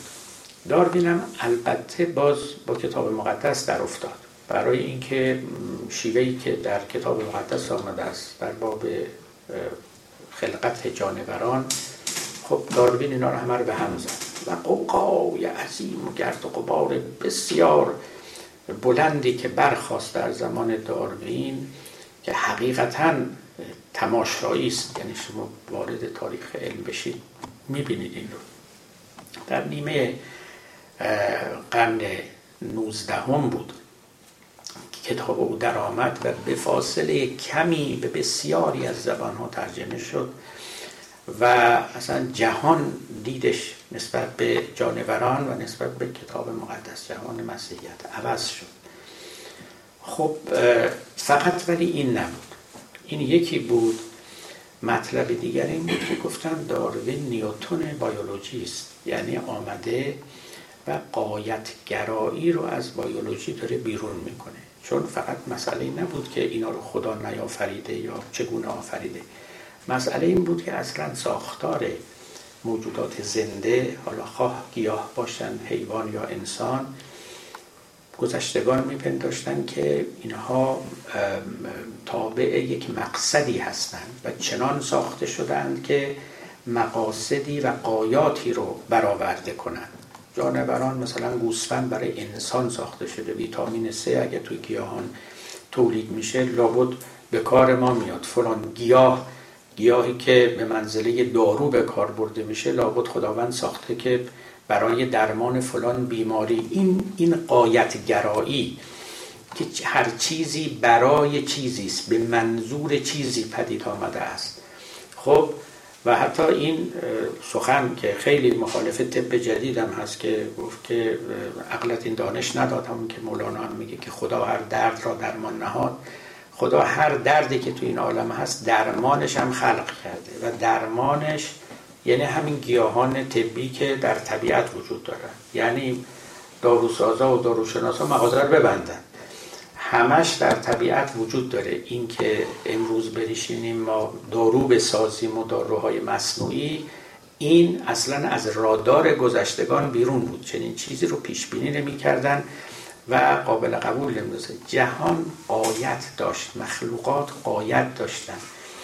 برای چیزی پدید آمده بودن. آدمیان که برای شناختن یا عبادت خداوند اونطوری که قرآن میگه خب گیاهان برای حیوانات حیوانات برای انسان و هر موجودی. مثلا فرض کنید من یادمه که در کتاب های مرحوم آلکسیس کارل میخوندم. کارل خب کسی بود که دو تا جایزه نوبل گرفته بود فیزیولوژیست درجه یکی بود و در پیوند اعضا هم اولین اقدامات رو کرد. مرد بسیار متدینی هم بود. یک کتاب خیلی مشهوری داره به فرانسوی لومس تنکنو انسان موجود ناشناخته که این کتاب به فارسی قبل از انقلاب ترجمه شده بود و خب این مطابقه با دانش اون زمان که هنوز ژنتیک اصلا پیشرفت نکرده بود من یادم اونجا میگه که شما ببین به جنین نگاه کنید. یک دو تا سلول اولیه که با هم پیوند می‌کنن و از توی این ببینید انسان پدید میاد که چشم داره گوش داره مو داره مغز داره دست داره پا داره. بعد نزدیکترین تمثیلی که به نظرش رسیده بودیم گفته بود این مثل این که شما یه خشت رو یک جایی بذارید بعد مدتی برید ببینید توی این خشت خونه در اومده. یه خونه که پنجره داره شیشه داره نمی‌دونم اتاق داره آشپزخونه داره این داره همه چیز در توی خشت در اومده. خب ظاهر امر اینطوری بود دیگه. وقتی که شما چشم علم و چشم ژنتیک و مولکولار بیولوژی و اینا نگاه نکنید آره واقعا یه چیز صاف ساده بی خاصیتی مثل تربچه و سیب زمینی یه کوشه شما گذاشتی بعد از توش یه مرتبه یه موجود جانداری اونم با این پیچیدگی ساختمانی که ما داریم. می‌گفتن ها پس اینجا یک قایتی در کار است. یعنی چنان جنین رو پیش می‌برند که دارای چشم بشه دارای گوش بشه دارای جهاز حازمه بشه و چنین و چنان. امروز به شما میگن که نه اون چه که اون برنامه که توی جن ما نوشته شده اون پروگرامینگی که اونجا صورت گرفته این کافی است برای اینکه از توی اون خشت ساده همه اون خونه خیلی پیچیده بیاد بیرون. احتیاجی نداره که شما بگید یک کسی بالا سر اینا ایستاده که از توی اون چنین چیزی رو بیرون بیاره. البته شما می‌تونید به اصطلاح نقل سوال کنید یعنی برید عقبتر بگید خود اون پروگرامینگ رو کی صورت داده. خب اونم برای شما یه جوری توضیح میدن دیگه که از اون اول این مولکول های شیمیایی چگونه با هم دیگه به حال ترکیب شدن تا رسیدن به یک نقطه عطف خیلی بزرگ تو تاریخ طبیعت و اینکه مولکول هایی که همون DNA باشه پدید آمدن که اینا خاصیت self reproduction دارن از رو خودشون می‌تونن کپی کنن. از اینجا به بعد در واقع موجود زنده ساخته شد دیگه. یعنی مولکول هایی که از رو خودش می‌تونه کپی بکنه و بسازه و دیگه بقیه قصه رو شما بهتر از من می‌دونید. منظورم اینه که همه اینا رو مکانیکی و با توسل به علل فاعلی نه با توسل به علل غایی برای شما توضیح میدن یعنی نمیگن که به این راه رفتن تا به اون مقصد برسن. میگن نه اصلا این راه پیش پاشون افتاد. به دلیل همون عوامل و شرایط اولیه‌ای که بود و پیش آمدن تا به اینجا رسید. ممکنه بود جوری دیگری بشه و جهان دیگری برپا بشه جانوران دیگری نه اینکه اینو برای او ساختن اون رو هم برای تکمیل این ساختن و غیره و غیره. اون چنانی که ما معمولا میپنداریم. لذا در علم دو اتفاق خیلی مهم صورت گرفت. اونی که الان ما بخوایم و نخوایم چارچوب ذهنی ما رو تشکیل داده. یکی اینکه در تحلیل و تبیین حوادث به خدا و به نیروهایی که از جنس نیروهای الهی هم ما احتیاج نداریم. بدون اونا پدیده ها رو تبیین می‌کنیم. اونهایش رو هم که تا کنون نمی‌توانیم می‌دانیم یعنی چنین امیدی هست که در آینده راه تبیینشون کشف بشود. مثلا تا امروز ما نمی‌دونستیم رنگ چشم چرا اینجوریه. من به یاد دارم در گفتگوی پدر و فرزندی در مشهد بودم و اون فرزند تب خونده بود و خب حرفایی می‌زد. پدر خب قدیمی تر بود. گفت تو هر چی بگی ولی این رنگ چشم خدا میده بالاخره. این یکی رو نمی‌تونی شما تبیین کنی. حالا رنگ چشم خیلی ساده است. بسیاری از اینها. اما خب امروز واقعا برای کسی که طب خونده فیزیولوژی خونده بایولوژی خونده و ژنتیک خونده دیگه تبیین این حوادث و این پدیده هایی که در موجودات زنده است بسیار آسانی. هیچ یا اینکه مثلا جنین مرد بشه مذکر بشه مؤنث بشه اینا چیزایی بود که گذشتگان می‌گفتن اینا همش به دست خداونده. هیچ او باید بخواد که این جنین چه جنسیتی پیدا بکنه. یا اینکه به اصطلاح باهوش بشن بیهوش زیبا بشن زیبا. اصلا این اصطلاحاتی که ما داریم یعنی شما پدیدار شناسانه فنومنولوژیک نگاه کنید به مسئله خدا. کاری به مسائل فلسفی نداشته باشید. ما اصلا واژه خدا رو کجاها به کار می‌بریم؟ شما نگاه کنید هر جایی که ما اینا رو به کار می‌بریم تقریبا می‌تونیم بگیم که جهان علمی شده یا علم زده کنونی اونجا رو جارو کرده و خدا رو از اونجاها بیرون رانده. میگه خدای بچه به ما داد. خب خدای بچه به ما داد این دقیقا متعلق به فرهنگی است و به منظومه ذهنی و فکری است که در پاره از مسائل دست خدا رو خیلی جاری می‌بینه. خدا مریض ما رو شفا داد. وقتی ما از هم خداحافظی می‌کنیم خب خداحافظی می‌کنیم. میگیم خدا حافظ شما. خیلی جالبه که دیدین دیگه شما همتون دیگه اینجا چی میگن؟ تکر نمیگن خدا حافظ بیا خودت مواظب خودت باش. این دقیقا اون منطق سکولاره که جای اون ذهنیت پیشین خداگرایانه قایتگرایانه رو گرفته تکر این دیگه حتی فقط یه تاریخ مونده بود ایدی که اونم برداشتن کردن بی سی و اینا و تموم شد دیگه. نه حتی اون مارکر خداگرایانه رو هم از گفتمانشون از زبانشون حذف کردن. شما ببینید ما توی زبانمون کجاها خدا رو به کار می‌بریم. فقط جامعه شناسانه و پدیدار شناسانه.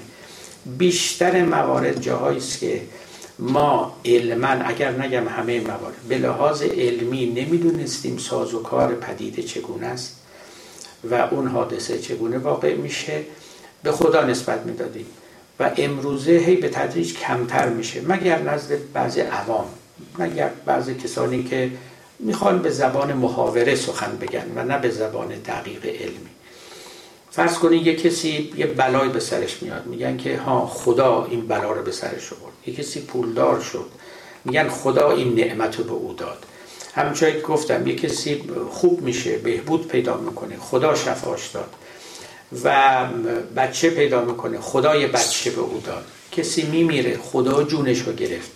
ببینید اینجاها و بسیاری موارد شبیه این خدا رو ما چرا پاشو به میان می‌کشیم؟ و این از چه ذهنیتی حکایت می‌کنه؟ اگر از دوران مدرن بپرسید از ذهنیت دوران ما قبل مدرن و ما قبل علمی. تمام این حوادث تبیین تجربی تبیین ماتریالیستیک داره به اصطلاح. خب یه کسی میمیره خب معلومه چرا میمیره و این مکانیزم مردن چیه؟ یه بچه به دنیا میاد یه بیماری شفا پیدا می‌کنه و امثال اینا. اینجا خدا مثلا چیکار کرده؟ یعنی اگه یه کسی واقعا گریبان ما رو بگیره بگه این مقدارش که این دارو کرد اون مقدارش که جراحی کرد اون مقدارش که دکتر کرد اون خدا این وسط چی کار کرد؟ اون نقش او رو شما نشون بدید. خب هیچی شما نمی‌تونید نشون بدید واقعا. این همونی است که بهش می‌گفتن God of Gaps خدای خلعها خدای رخنه ها یعنی در دانش علمی ما گپ بود. رخنه بود خلع بود. پاره ای از حلقه ها رو نمیشناختیم. اون حلقه های ناشناخته خالی رو با خدا پر می‌کردیم. همون کاری که نیوتون می‌کرد. می‌گفتن خدای او God of gaps ه که این God of gaps بود که لاپلاس به ناپلئون گفت من به این فرضیه احتیاج ندارم. من تمام اون جا خالی رو پر کردم.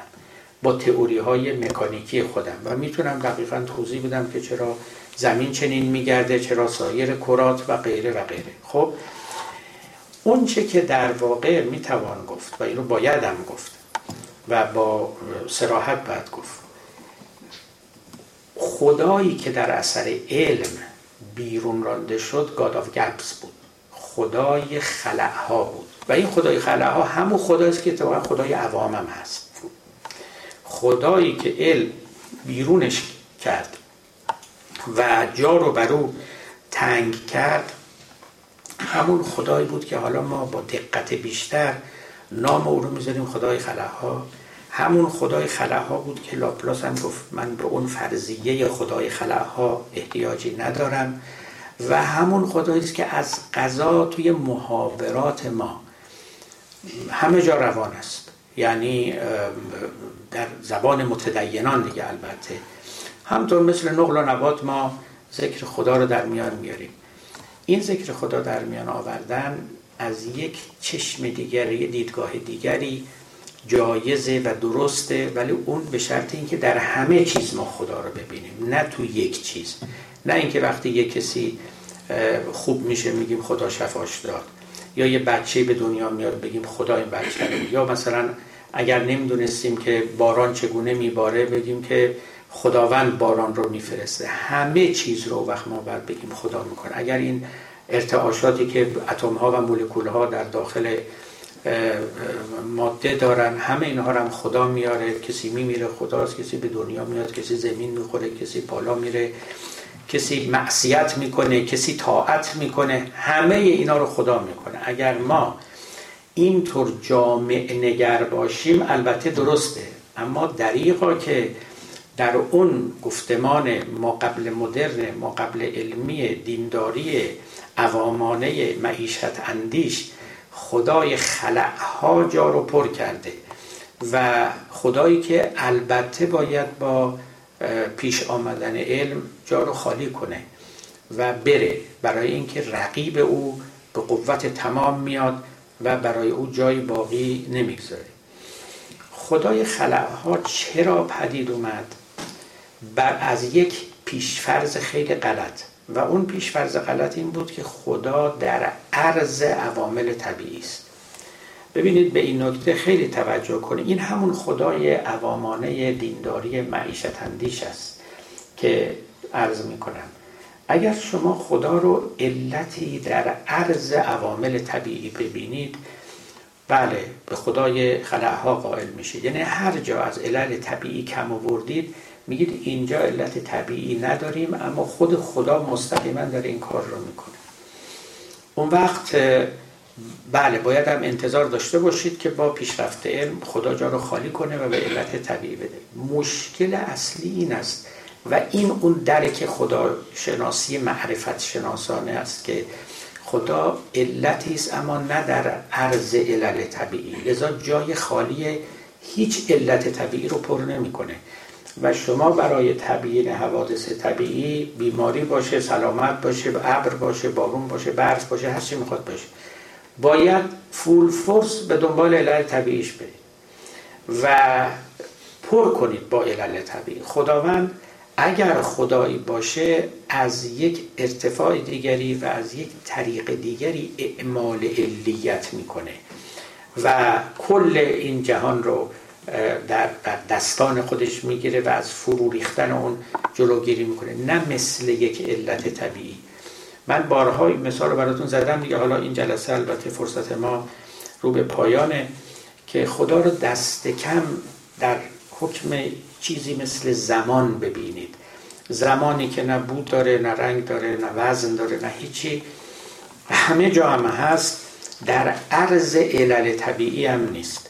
یعنی هیچ جا شما در علل نمیگید که یک چیزی علاوه بر A, B, C, D زمان هم ثانیه هم مثلا در اینجا دخالت داره. حتی وقتی که ما یه پدیده رو میگیم که پس از مدتی جواب میده و به نتیجه می‌رسه معنیش نیستش که زمان داخل علل طبیعی است. معنیش اینه که اون علل طبیعی به تدریج عمل می‌کنن تا به نتایج خودشون منتهی بشن. نه اینکه زمان به منزله المنتی وارد اون زنجیره علل طبیعی بشه و اونها رو به نتیجه برسانه.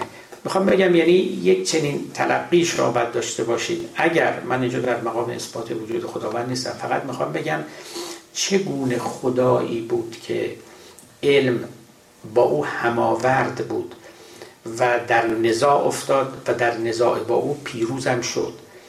اون این خدای خلعها بود. که مثل یک علت طبیعی جای خالی علل مجهوله رو می‌گرفت. خب بدیهی است وقتی که این جهل بدل به علم شد اون خدایی که اونجا رو پر کرده دیگه بیکار می‌شد و بیرون می‌رفت. این یکی که نکته مهمی بود یکی هم در باب قایتداری طبیعت بود که علم البته الان چنان که گفتم با ذهنیت ما چنان کرده که ما هیچ باور نداریم که مثلا در گیاه اگر ویتامین C تولید میشه لابد خدایی روحی ملکی کسی خواسته که این ویتامین C تشکیل بشه چون به درد ما آدمیان می‌خوره.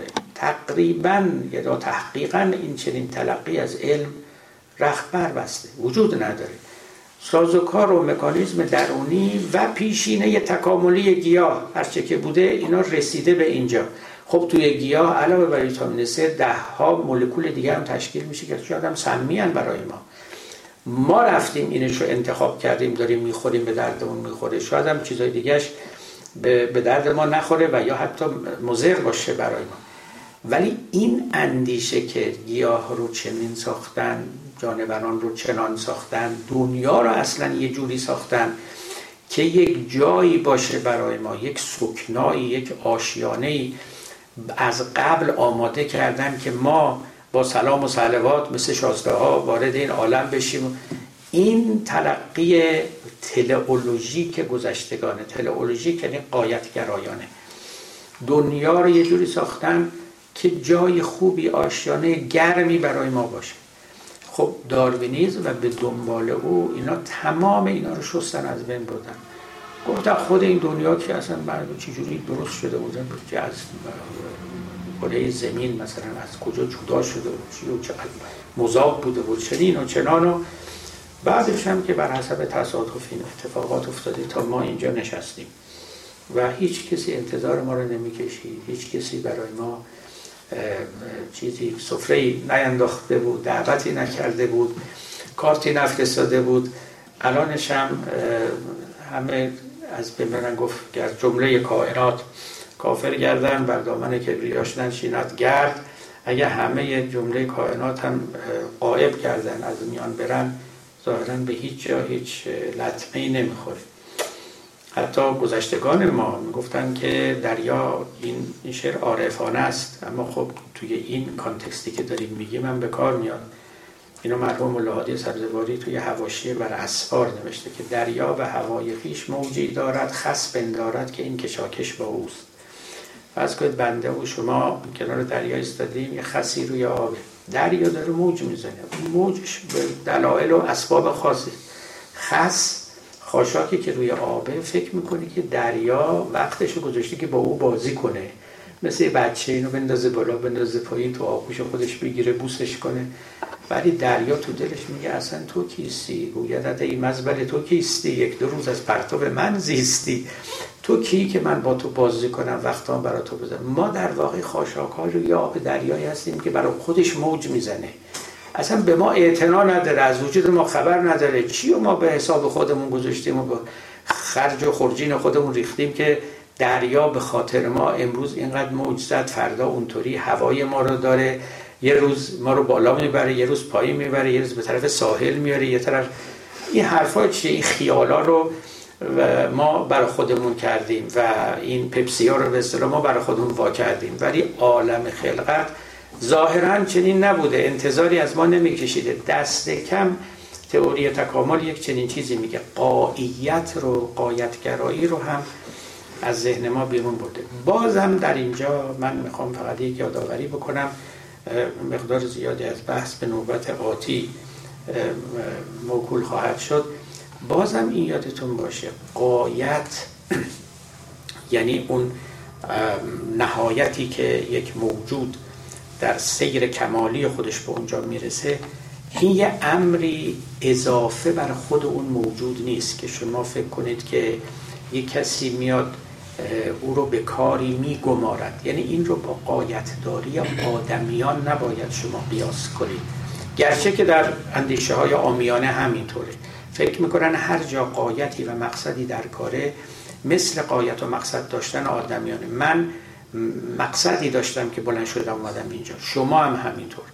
و اگه مقصد دیگه داشتم جای دیگری می‌رفتم کار دیگری می‌کردم. ولی موجودات عالم مطابق نظر فیلسوفان قایت سر خودن. یعنی یه جوری ساخته شدن و این جور رو باید فهمید یعنی چی؟ که اینا رو خود به خود به مقاصد خودشون یا به تعبیر حکیمان به کمال خودشون میرسونه. باری این دو ذهنیت که از ما ستانده شده است. یعنی اینکه این جهان برای ما ساخته شده و غیره و غیره. یکی هم این که موجودات برای تبیین و تحلیلشون هیچ حاجت به نیروهای ماورای طبیعی و الهی ندارن. اینا بدیهی است که جا رو بر دینداری معیشت اندیش تنگ می‌کنن و تنگ هم کردند این این درست است. یعنی ما در روزگاری زندگی می‌کنیم که اون نحوه از دینداری حقیقتا مگه با جهل سازگار باشه؟ برای برای کسی که این ریزکاری ها رو در میابه و این کاوش های علمی در جانش نشسته دیگه نمی‌تونه به راحتی از اون حرفا بزنه و اون دیدگاه رو حفظ کنه. ارتقایی باید پیدا کرد و باید یعنی پیدا کرد. به دینداری معرفت اندیش دینداری تجربت اندیش و امروز روحانیان بر حال پاسداران دینداری معیشت اندیشن. و به همین سبب هم دینداریشون و دینشناسیشون بسیار آسیب پذیره. سراغ دینداری معرفت اندیش باید رفت. همین کاری که ما داریم یعنی بنده دارم اینجا می‌کنم در خدمت شما این کارگاهی که دایر کردیم که نسبتی که دین با سایر وجوه جهان مدرن پیدا می‌کنه که از فر بهترینش این وجوه همین علم است این رو بهتر بکاویم. ما تا در دایره دینداری معیشت اندیش باشیم این محاضیر و این مزایق برای ما وجود داره و قطعا غیر قابل دفاع است. یعنی نمیشه دفاع کرد. از اون جور خدا از اون جور قایت داری اون جور جهان شناسی اینا دیگه دورانشون حقیقتا سپری شده. دورانشون سپری شده به معنای اینکه بطلانشون آشکار شده است. و دیگه نمیشه پای یک بوته خشکیده آب ریخت و کود ریخت به امید اینکه شاید روزی سبز بشه. اونا دیگه در خاک تاریخ مدفون شدن و باید از نو اندیشید. با همه این احوال دین رو گفتیم علمم به قرار سابقش باقی نمونده. یعنی اون سرفرازی و غروری که داشت اون هم فروکش کرده و تخفیف بسیار پیدا کرده و اعتدالی درش حاصل شده که علی ظاهر من اون رو باید ایشالله به نوبت آتی بسپرم پس فعلا سخن رو به پایان می‌بریم. و سلام علیکم و رحمت الله.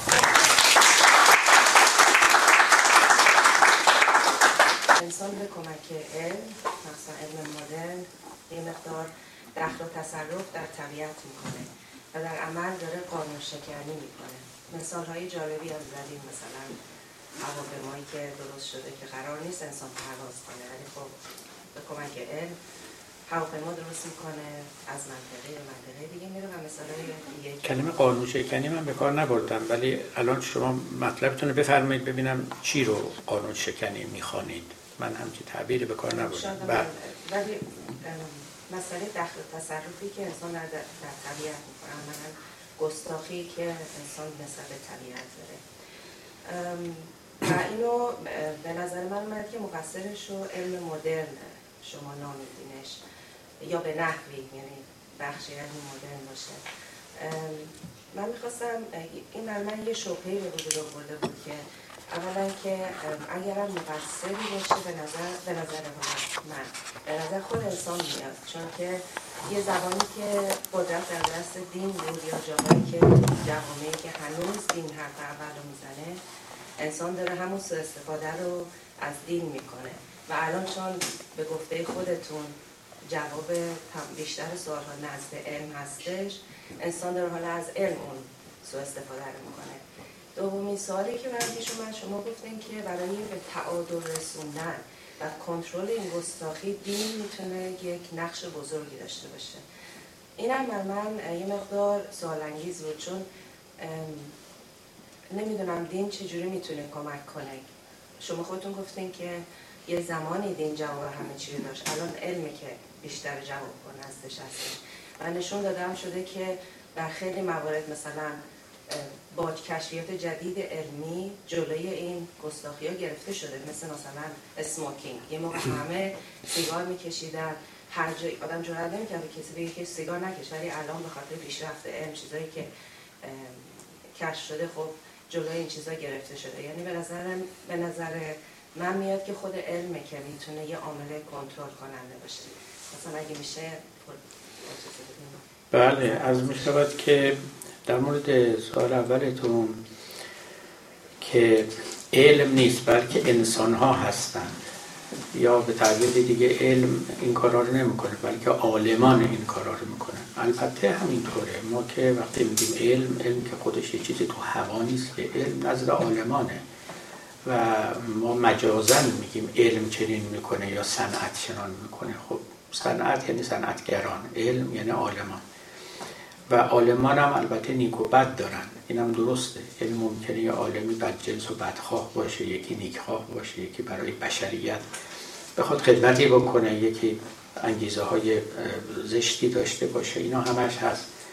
ولی ببینید علم چیزیست که متعلق به مجموعه عالمانه. یک عالم و دو عالم یکیشون خوب باشه یکیشون بد باشه اینا تغییر کلی در مسئله نمیدن.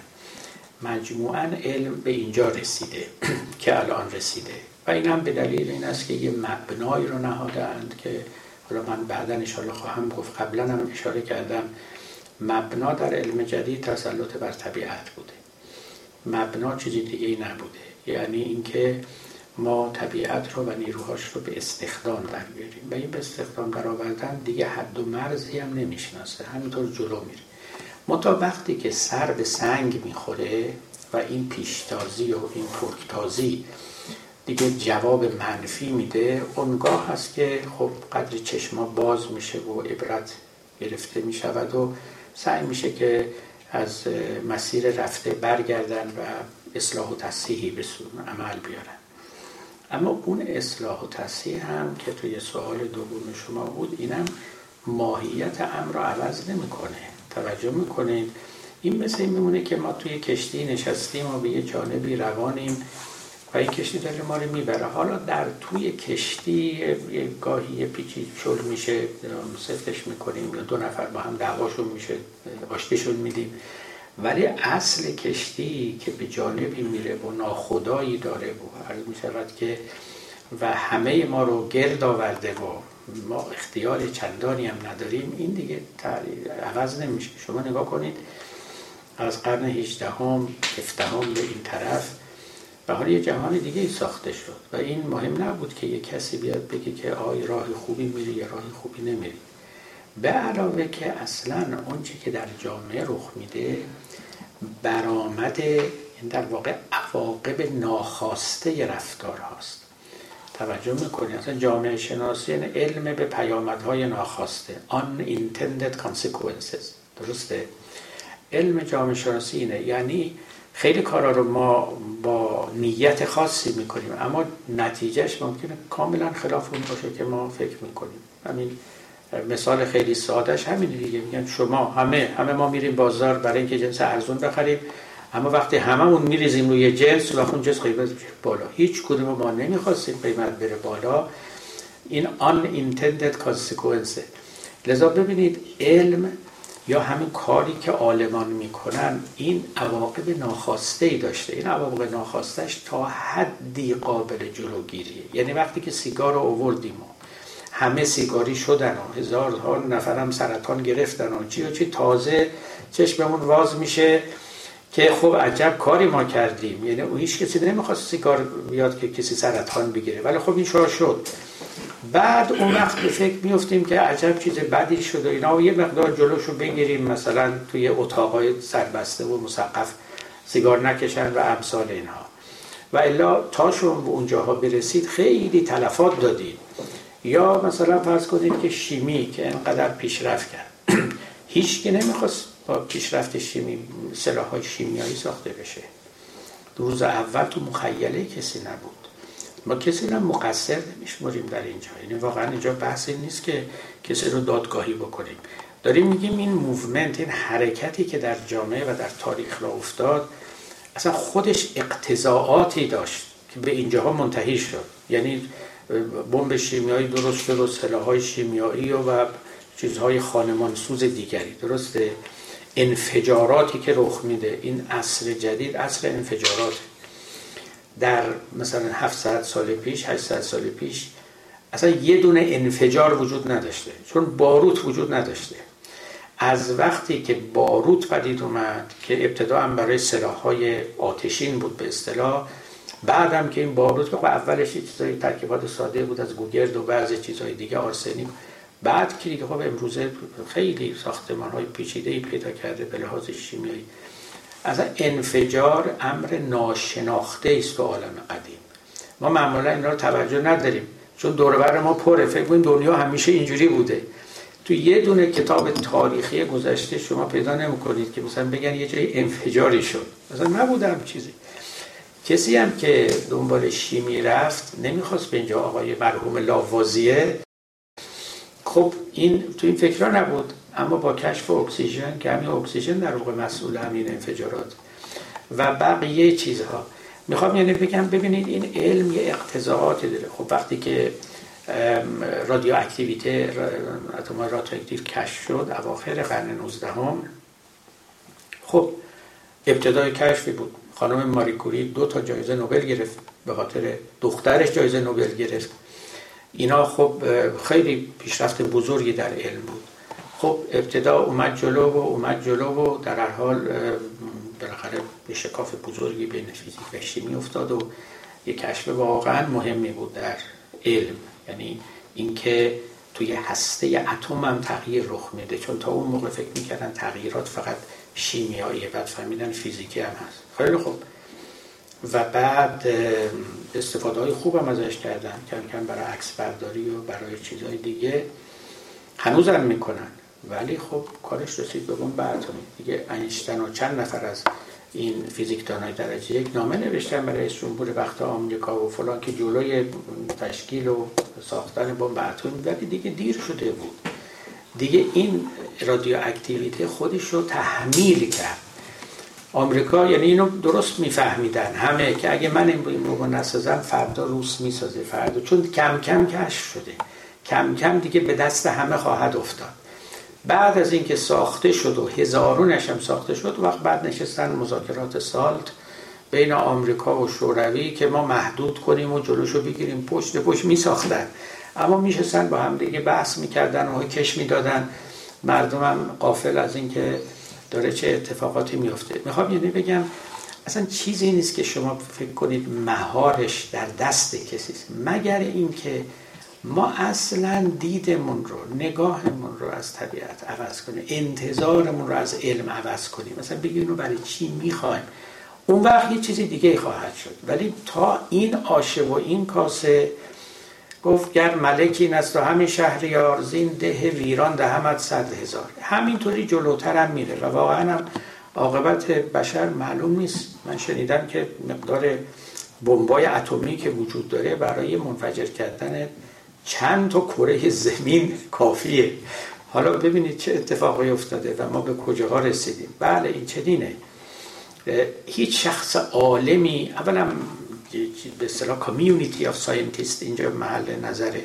ثانیا unintended consequences اقتضائاتی که منوی هیچ کسی نبوده. اما این خودش پدید میاره و همه رو در کام می‌کشه. همه رو در کام می‌کشه.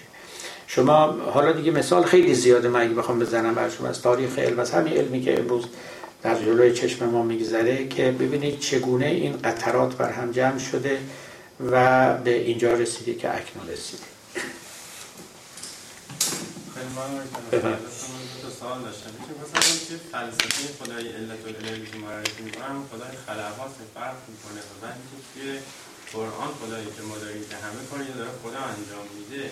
آیا اون خدای خلقات یا خدایی که در واقع می‌خواد دست خدا رو همه جا نشون بله از می شود که اما فلاسفه ما از دفاع کنه. اتفاقا نه علت العللی که فلاسفه میگن دقیقا همون علتی است که در طول حوادث نه در عرض حوادث. دقیقا اونه. گفتم حالا ما در اون مقام نیستیم. من فقط دارم کانتکست دوران خودمون رو میگم که چگونه است. اما بله اون واجب الوجود یا اون علت العللی که حکما گفتن و از در واقع زمان فارابی تقریبا شروع شد و بعدم ابن سینا تکمیل کرد و به دست فیلسوفان دیگر هم کاملتر شد. دقیقا یه خدایی است که جانشین علل طبیعی نیست و جای خودش رو داره و خدایی نیست که تنزل کنه از مقام خودش و بیاد به جای علل طبیعی بنشینه. ببینید یک اصلی وجود داره توی فلسفه که این رو ابن سینا هم آورده ملا صدر هم تقریبا عینا عبارات او رو تکرار کرده تو اسپار خودش. میگن که کل حادث مسبوق به مدت و مدت یعنی اتفاقا علم از نظر ابن سینا و ملا صدر و دیگران ماتریالیستیکه. منتها در روش نه در متافیزیک. یعنی میگه هر حادثه در این عالم یه علت مادی داره. این خیلی principle مهمیه و این تصریح شده درش در آثار ابن سینا در آثار ملا صدرا. دیگه هر حادثه ای مرگ باشه حیات باشه زادن باشه نمی‌دونم آمدن بارون باشه برف باشه همه این چیزهایی که ما عادتا به خدا نسبت میدیم. کل حادث مسبوق بمادة و مدة. هر حادثه ای هر فنومنی هر پدیده یعنی عالم مسبوق است. به زمان و به ماده یعنی پیش از او یک شرایط مادی و شرایط زمانی یعنی در وقت خاصی اون حادثه رخ می‌دهد.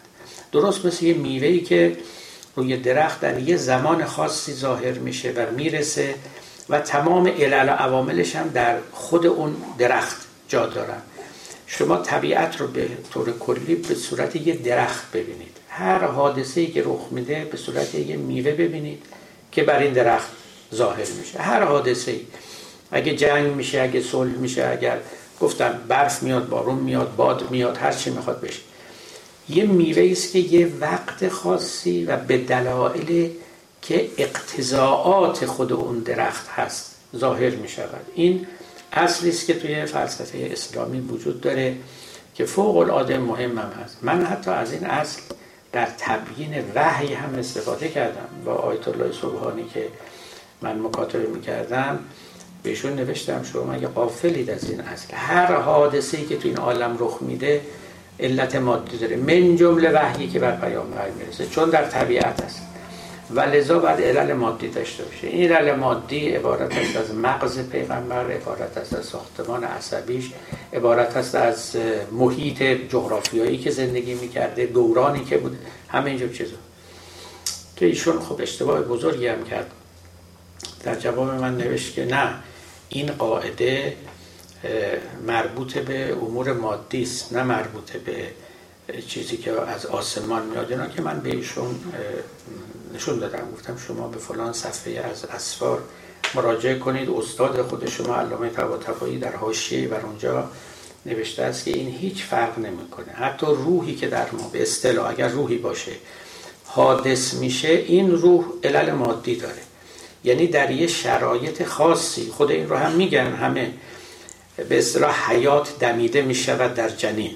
یعنی وقتی که به درجه خاصی از رشد می‌رسه از پیچیدگی مولکولی و سلولی می‌رسه اونجاست که زنده میشه حیات دار میشه روح مند می‌شود. توجه کرد. این اون معناست. لذا علت العللی که فیلسوفان میگن بسیار حساب شده است. و اون جای علل طبیعی رو نمی‌گیره. اما نکته دومیتون در باب قرآن و کتب دینی اتفاقا اینم از اون حرفایی که خب من نوشتم جناب آقای شبستری نوشتن و دیگران. مهمترین تجربه نبوی تجربه پیامبر این بود که خدا رو در همه چیز حاضر دید نه تو بعضی چیزا. من تو سخنانم هم گفتم. این اصلا عین تجربه پیامبرانه بود. این تجربه او رو پیامبر کرد اصلا گفت به دریا بنگرام تریات وینم به صحرا بنگرام صحرات وینم به هر جا بنگرام کوه در و دشت. نشان از قامت رعنات وینم یعنی پیغمبر یک مرتبه مثل که این جهان برای او شفاف شد. برای ما تیره است. خدا توش پیدا نیست. یه دفعه گویی که شفاف شد. دید تو همه این جاها خدا نشست. تو همه چیز. حتی تو اراده های ما. ببینید این خیلی مهمه. بعضی از آیات قرآن که بوی جبر میده اینجوریه.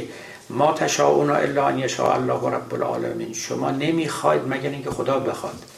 که آدم فکر می‌کنه این عین جبره در حالی که این جبر نیست. این حضور همه جایی خداوند است نه بعضی جاها. این آره این درسته. این اتفاقا محض تجربه نبوی است تجربه پیامبرانه است که او رو پیامبر کرد. فیلسوفان جهان رو با عقل می‌خواستن براش خدای اثبات کنن. ولی پیامبر اثبات نکرد وجود خداوند رو فیلسوفانه. اما گفت دنیا برای من چنان شفاف شده من توی همه چیز دست خداوند رو بلکه خود خداوند رو می‌بینم که نشسته است. و به همین دلیل هم گفت یه خدا بیشتر نداریم چند تا خدا معنی نداره. یه خدا همه عالم رو پر کرده. نه دو سه تا خدا که با هم نزاع بکنن. و اون کاملا با این خدای خلقها فرق داره. اتفاقا این نکته است یعنی اینجا هم یک لغزشگاهی است که خیلی ها ممکنه اون تعبیرات رو به همون خدای خلقها منطبق کنن اون چنان معنا بکنن که خب حقیقتا بی انصافی است. یعنی ما رو از فهم یک حقیقت بزرگ محروم میداره. خب خیلی ممنون از یکایی که دوستان همه رو به همون خدای بزرگ می سپاریم به معنای که در همه امورات دخالت دارد تا انشالله ببینیم قسمت ما در هفته های آینده چه خواهد